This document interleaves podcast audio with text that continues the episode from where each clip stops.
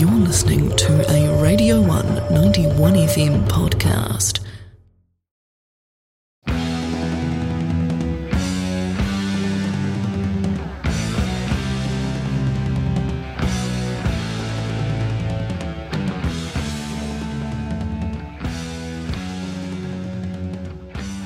You are listening to Haunting the Studio, a podcast about horror in music and all things that orbit those two points. Across genres, styles, and nations, listening for all things musically spooky. I'm Tyler, and I'm joined by my co host Andy for this little dry run. Today we're listening to an album which touches on horror. In fact, it kind of sits in horror, but would otherwise likely skate under the radar for the main show. Iron Maiden's 1981 sophomore album, Killers.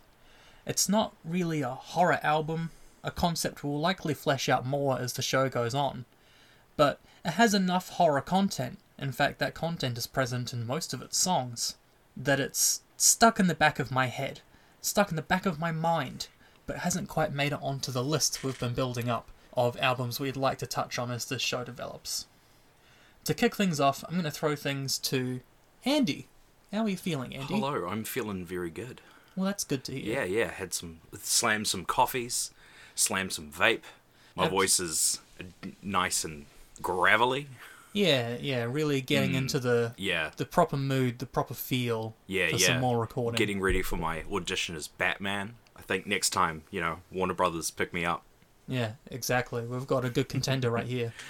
How are you feeling about getting ready to sit back and start doing the podcast again? Oh, it's been a fucking while. It has. know.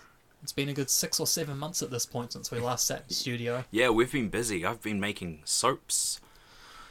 I've been getting another degree. nice. Yeah. Not really. I kind of hate doing it again. But Oh, grim. say la vie, some things you have to mm, do. Lovey. Yeah, thanks. you All right. So I think what we should do is we're going to give, well, I'm going to give a little bit of background detail on the album, like we used to on the old radio show, to give you a bit of the context, who we're playing with here, a little bit about how the album was recorded, and then we'll open it up to a bit of discussion about the album, which we've just listened to together twice, to really let the album soak in.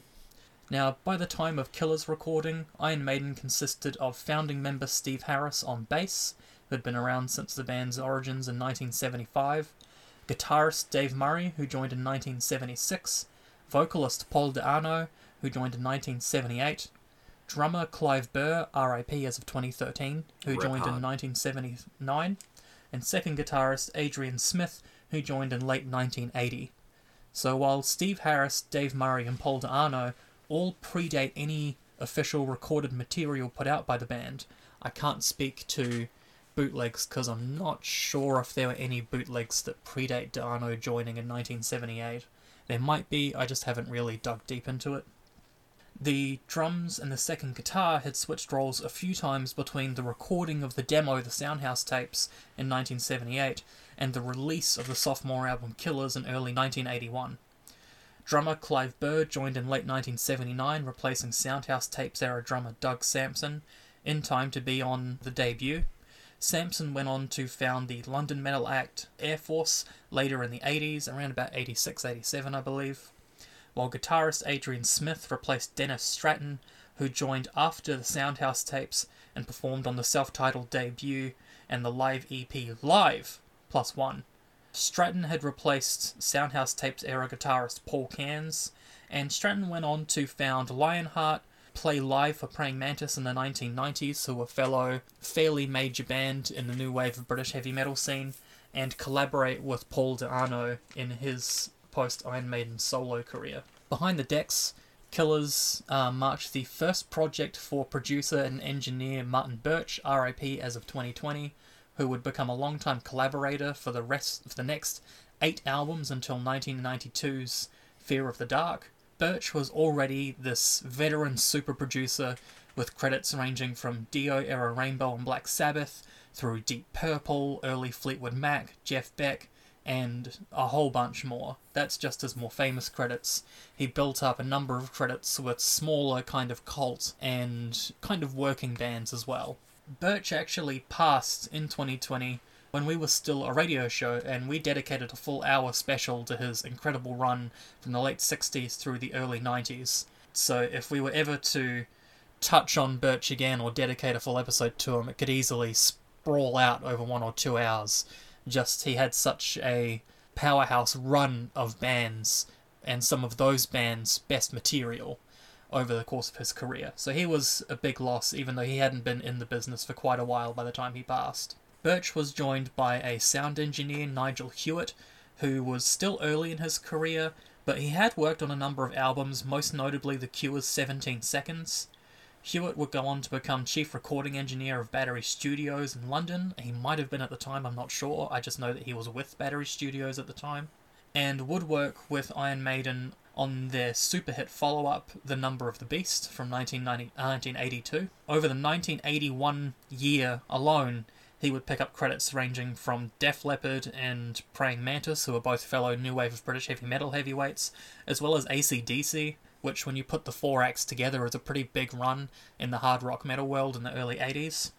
And would later work with Bruce Dickinson for his solo career on his 1990 debut, along with Blaze Bayley era Iron Maiden in the later 1990s. Cover art was hand- handled by established Iron Maiden collaborator Derek Riggs, who would also go on to amass too many credits to count, but who has worked on and off with Iron Maiden for a significant chunk of their career. Now, that's all of the behind the board stuff and the kind of players we're dealing with. It would be an entire podcast episode on its own to give the real full family tree of Iron Maiden leading up to the Paul Di'Anno era because they were a touring band for a good five years before they actually went to the recording studio and put out a professional debut. Um, not factoring in their demo, the Soundhouse tapes, which was the first thing to really get them some notice. So we're going to leave the Iron Maiden family tree there. If we come back and do the debut or the demo one day, which we might for a special episode if we feel like it, that's when we'll really dig into the sprawling story of early Iron Maiden and all of the bands that would feed into Iron Maiden leading up to its debut. But from there, I'm going to throw it to Andy for what your initial thoughts on this album were. Yeah, so this is my first time preparing for this recording. Was the first time I'd listened to any Paul Di'Anno era Iron Maiden. All the stuff that I'd listened to has been um, we listened to Seventh Son of a Seventh Son Yep. on the uh, live radio show. I also once got out from the library because I had a five dollar voucher. Matter of Life and Death, Right. which was the first album that I'd listened to, and then, you know, just random songs from different places and Throughout their career. yeah, yeah. But it's quite a difference between Paul Di'Anno and then Bruce Dickinson. Paul Di'Anno, great singer, goes hard, has a little trouble when things get faster with his enunciation. If I wasn't reading along with the lyrics, I, there were a couple times when it's like, what, what is he saying? you know, I think in um, specifically uh, Murders in the Rue Morgue, there are quite a few times when it's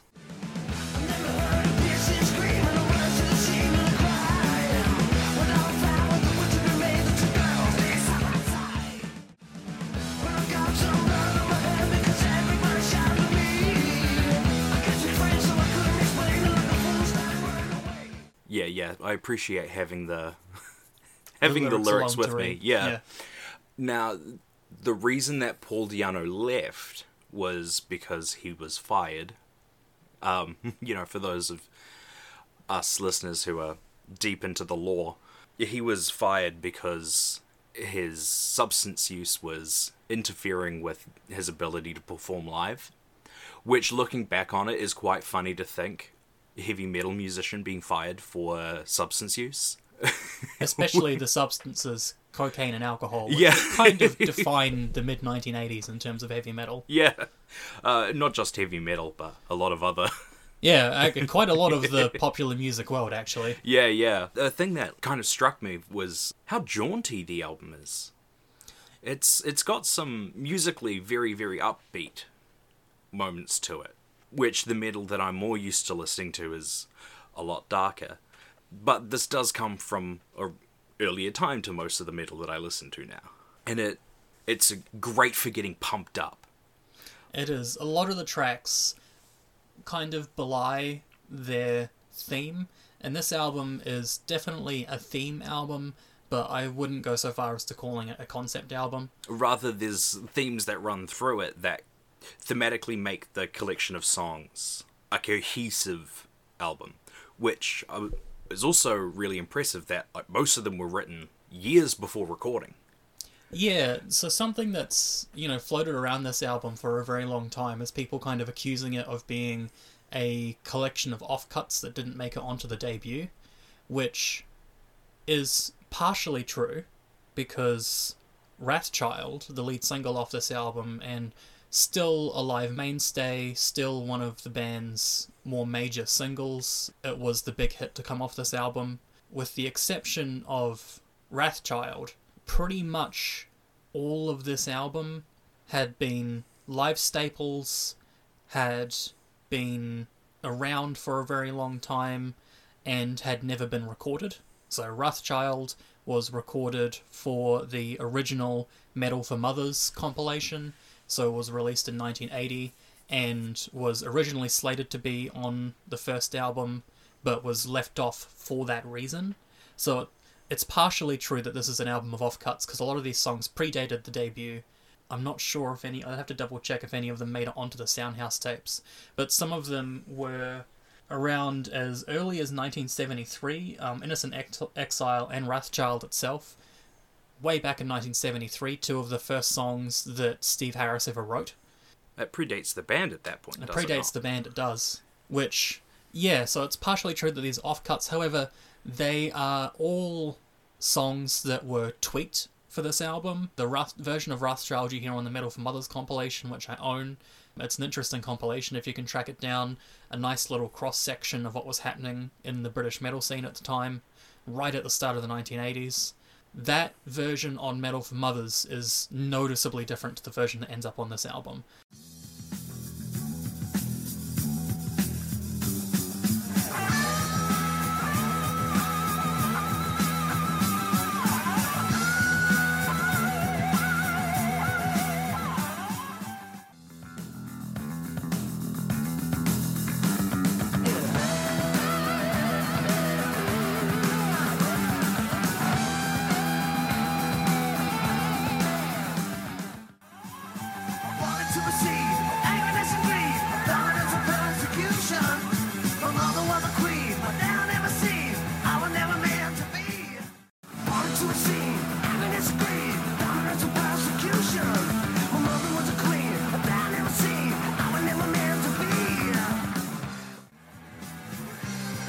Find I'm never gonna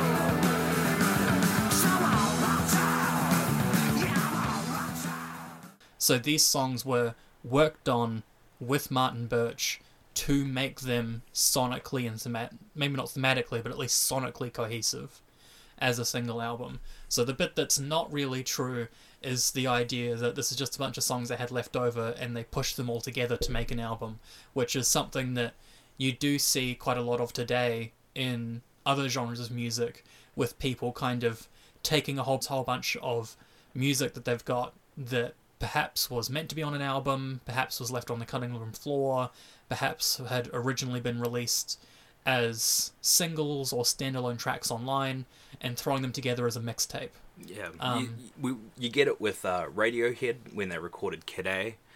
They then used songs that they recorded at the same time but didn't finish for Amnesiac, uh, with the exception of the final track, Life in a Glass House.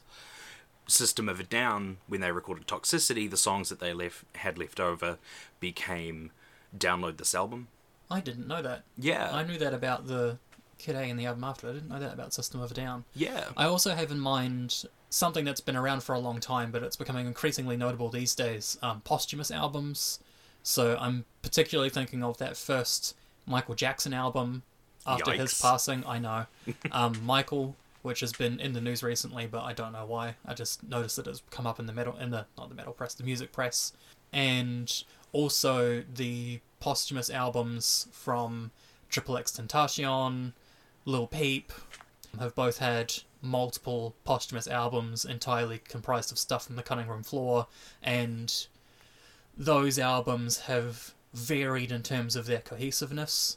Lil Peep's Come Over When You're Sober Part 2, a little bit more cohesive because it was actively being worked on before its release, whereas some of the other albums from them and also from other past musicians that have been released in fairly recent years as companies have become more and more open to taking what's on the cutting room floor, throwing it together as a mixtape or a posthumous album, have kind of varied in their quality and cohesiveness.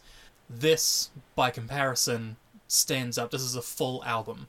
This isn't just one of those albums that's kind of a just a bit of a compilation that's been called an album. This is a cohesive album, it's got a cohesive idea behind it, and it is arguably one of their darker albums. Not their darkest, I would say. Thematically, their darker material came probably in the Blaze Bayley era, especially with the X Factor, that album being partially influenced by personal loss, being partially influenced by several of the band members, notably those who are responsible for lyrics being in kind of depressed and dark stages in their lives, which you can really hear in the album with songs from that one, such as Man on Edge, which is probably one of the more well known tracks from that album.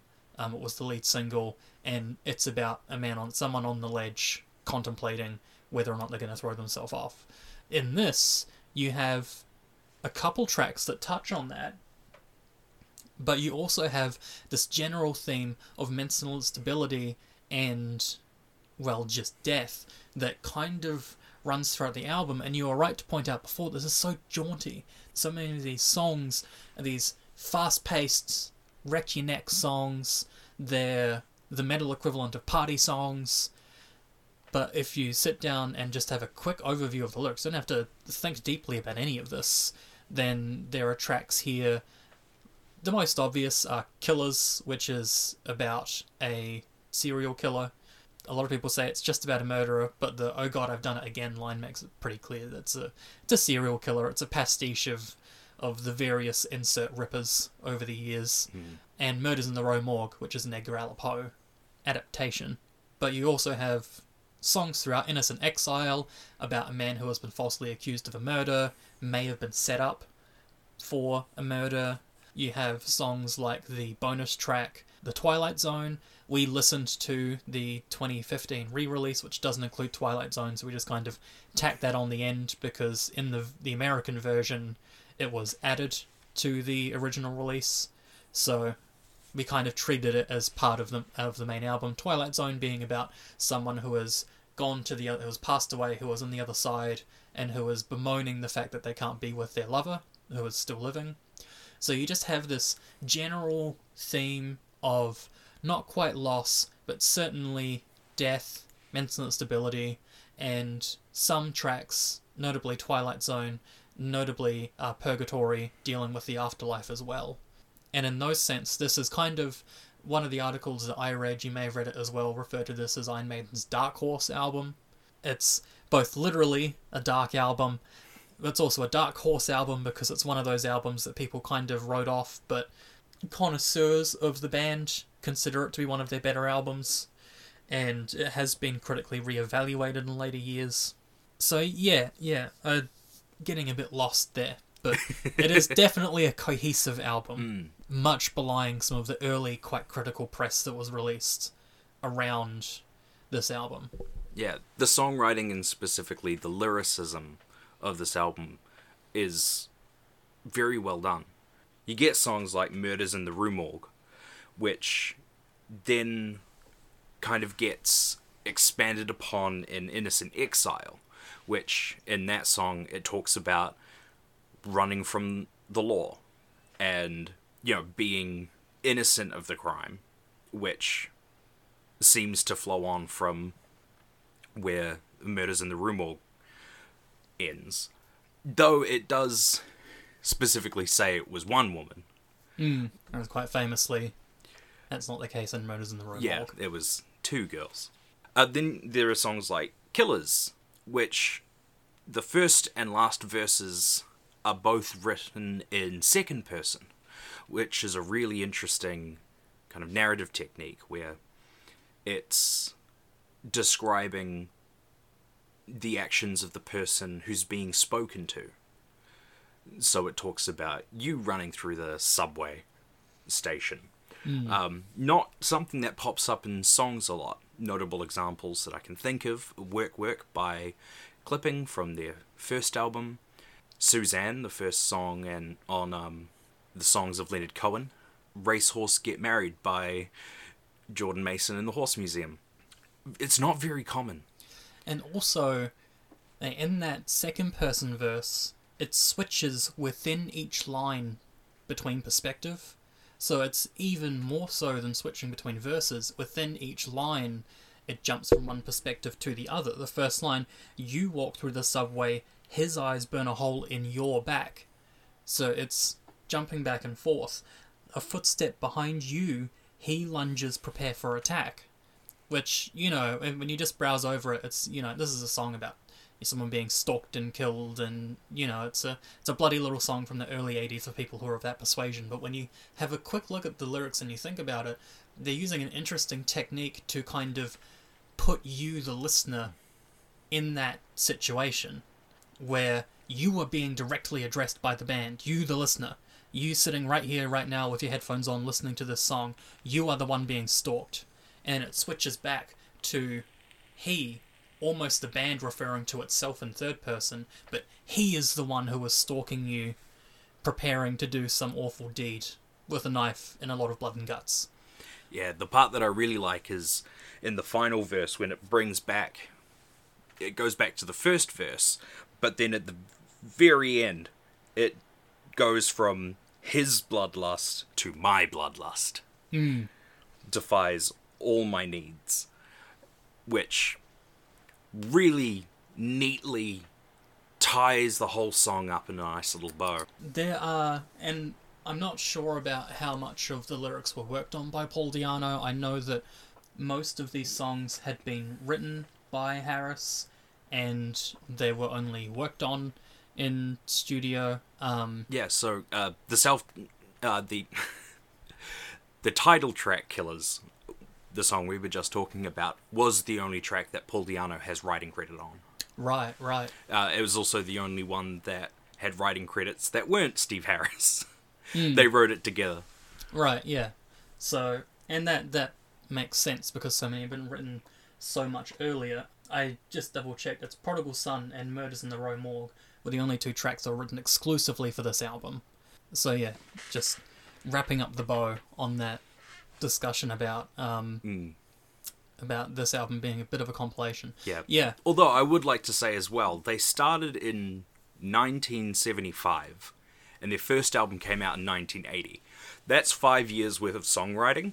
Mm. And, you know, fair enough if you want to use the songs that you've been playing for five years at that point on an album.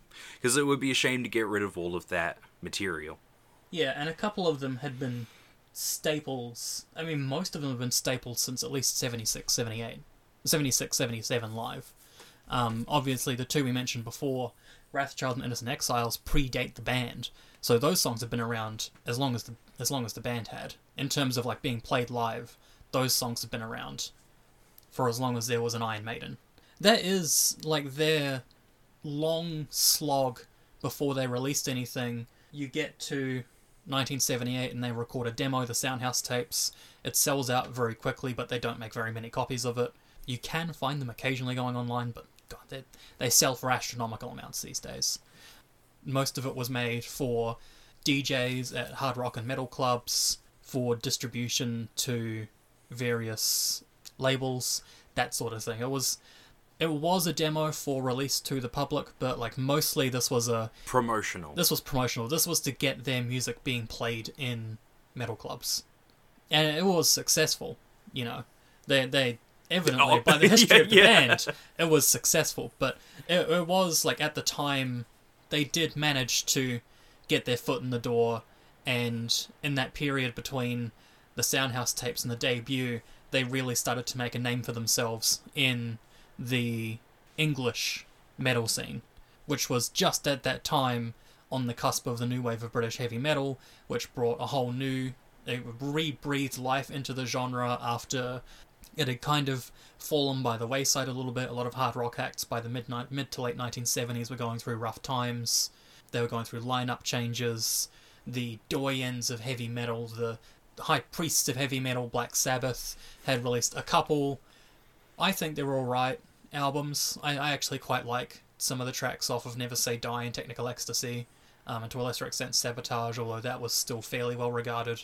But they were having their troubles. They were releasing albums that weren't considered instant classics the second they came out, um, and they'd lost Ozzy Osbourne and replaced him with Dio for a couple albums that would, as it turned out, be very highly regarded. But generally speaking, the the English metal scene, the English hard rock scene, and the wider heavy metal and hard rock scene were, were going through changes at the time.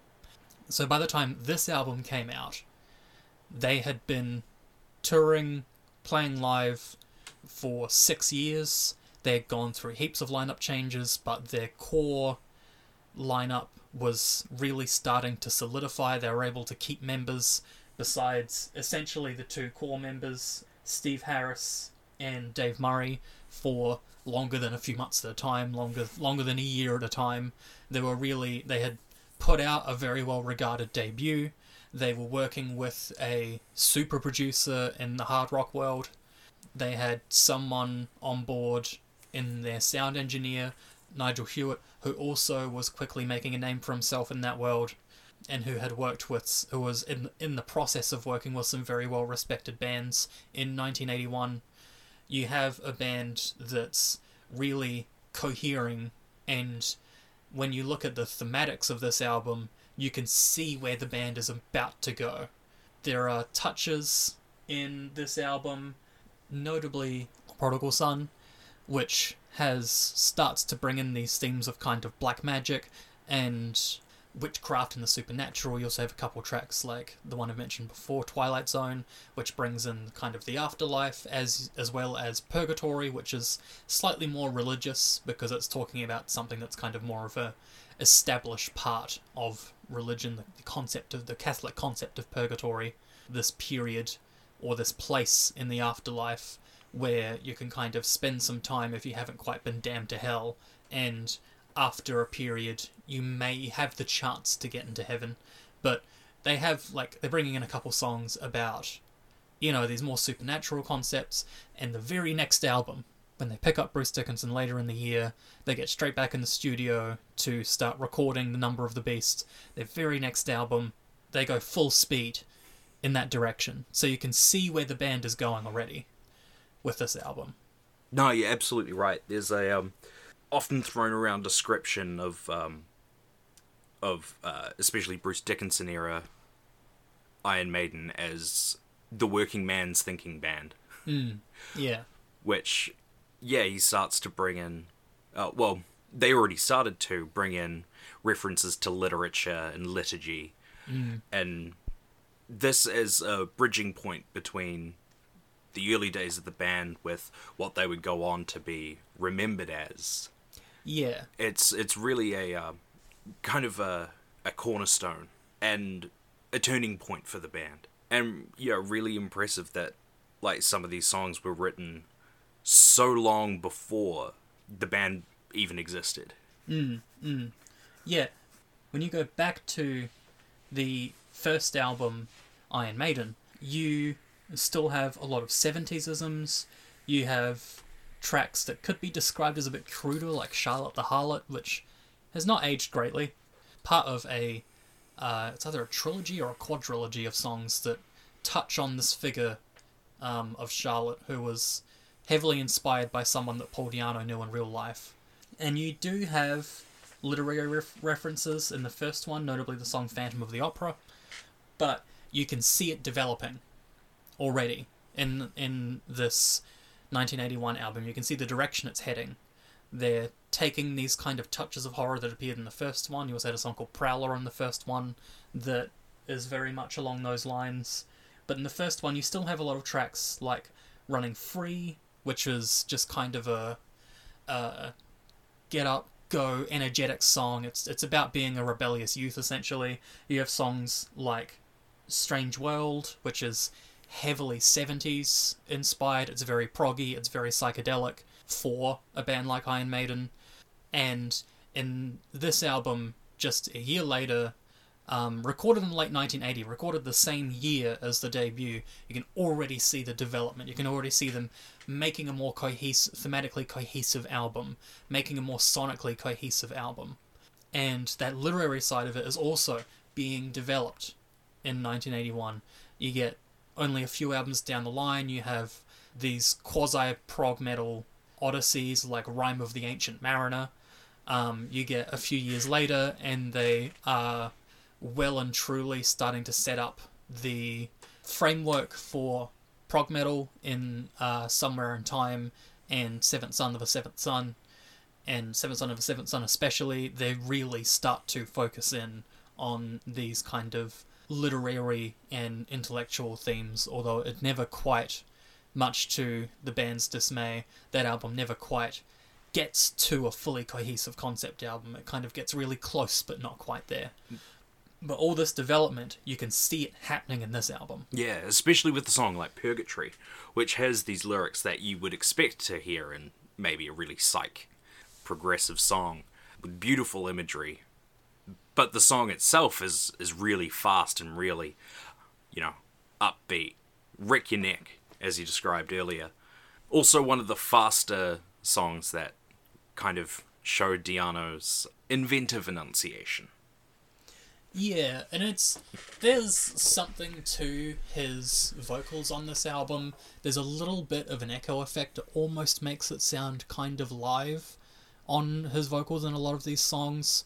This album really pushed how far Paul Di'Anno could go in terms of speed and in terms of how high he could push his voice because you can kind of hear that he's hitting the limits of his of his high of where he can hit with high notes on a few of these songs. Um, notably, the kind of the, the opening to Killers, where he kind of like does these repeated kind of screeches, and they get a little bit higher each time. And by the last one, before the song proper, as the song proper begins to start, he's hitting as far up as it goes.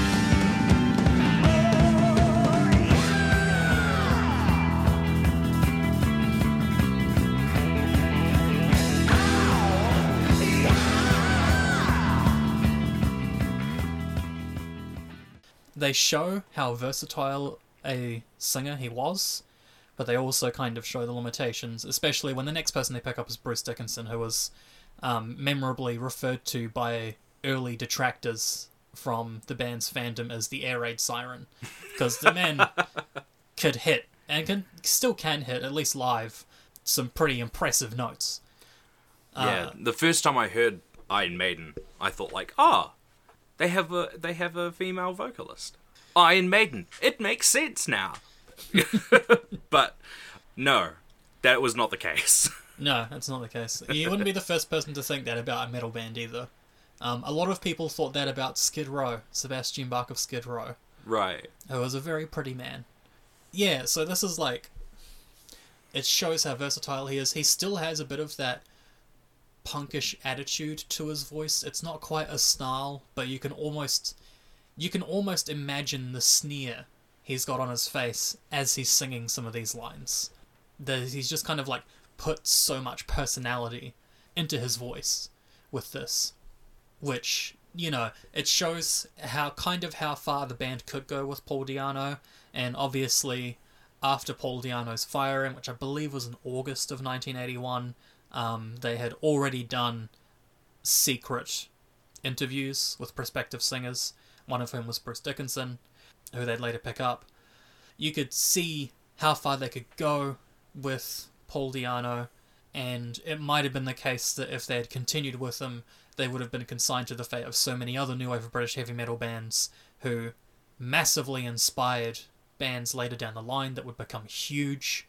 Probably the most famous of which is Metallica, arguably one of the biggest metal band, well, not even arguably, one of the biggest metal bands on earth, who took a lot of inspiration from the new wave of heavy metal, but that didn't necessarily mean that those new wave of heavy metal bands got anywhere. And Iron Maiden would slip back down into the cracks and kind of fade into obscurity, leaving probably only Def Leppard as the big notable new wave of British heavy metal era band. Um, but obviously that didn't happen. They picked up Bruce Dickinson, you know, the synthesis worked, and, you know, as they say, the rest is history. I think that kind of brings us towards the end of the discussion, unless you've got something else you really want to add. Yeah, nothing springs to mind that we haven't already covered. I think we've we've done a pretty good job of covering everything. Yeah. The um when it was released, I've touched on this, but it's worth saying um, directly. When this was released, it wasn't super well received. The self-titled debut hit number 4 in the British charts, which was, you know, incredible for a band that hadn't for a debut, for a band that was only known in pretty much only known in the live scene.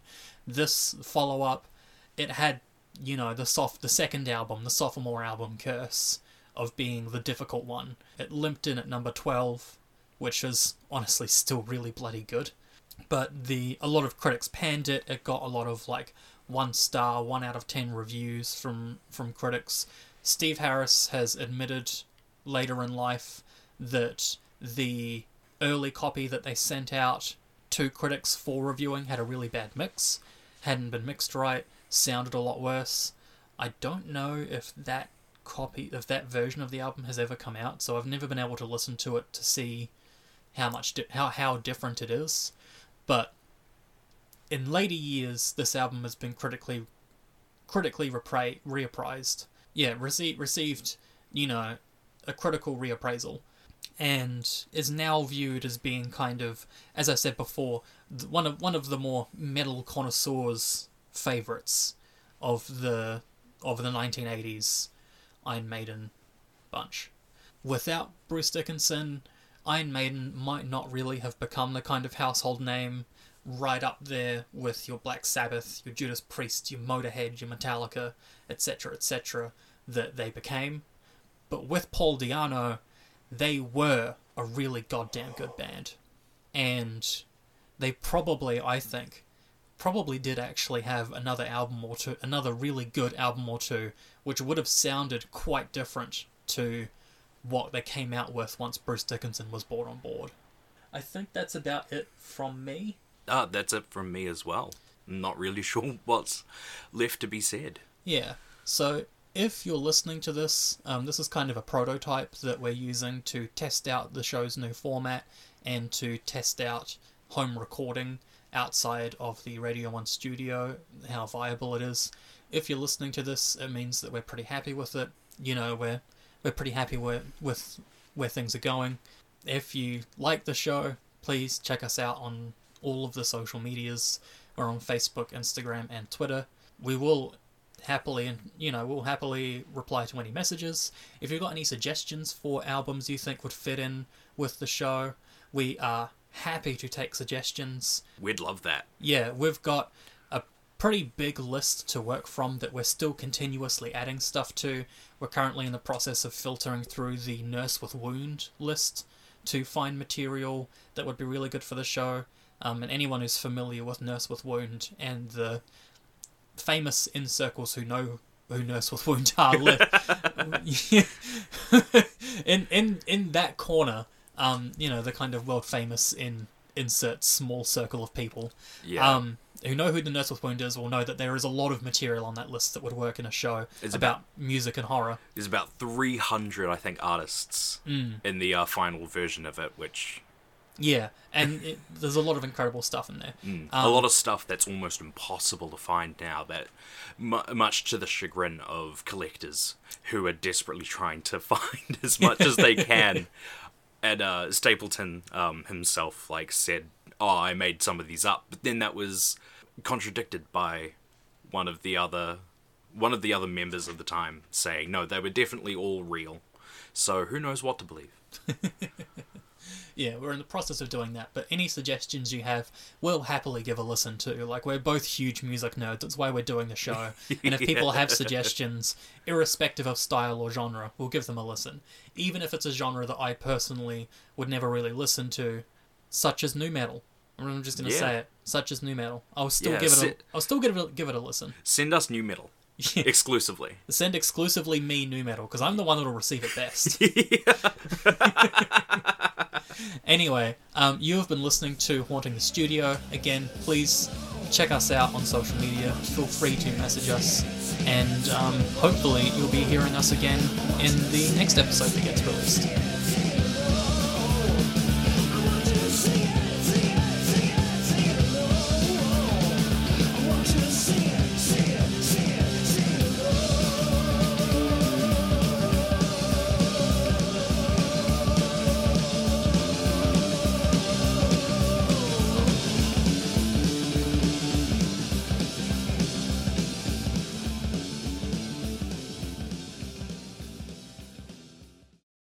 That was a Radio 191 FM podcast. You can find more of them at r1.co.nz forward slash podcast.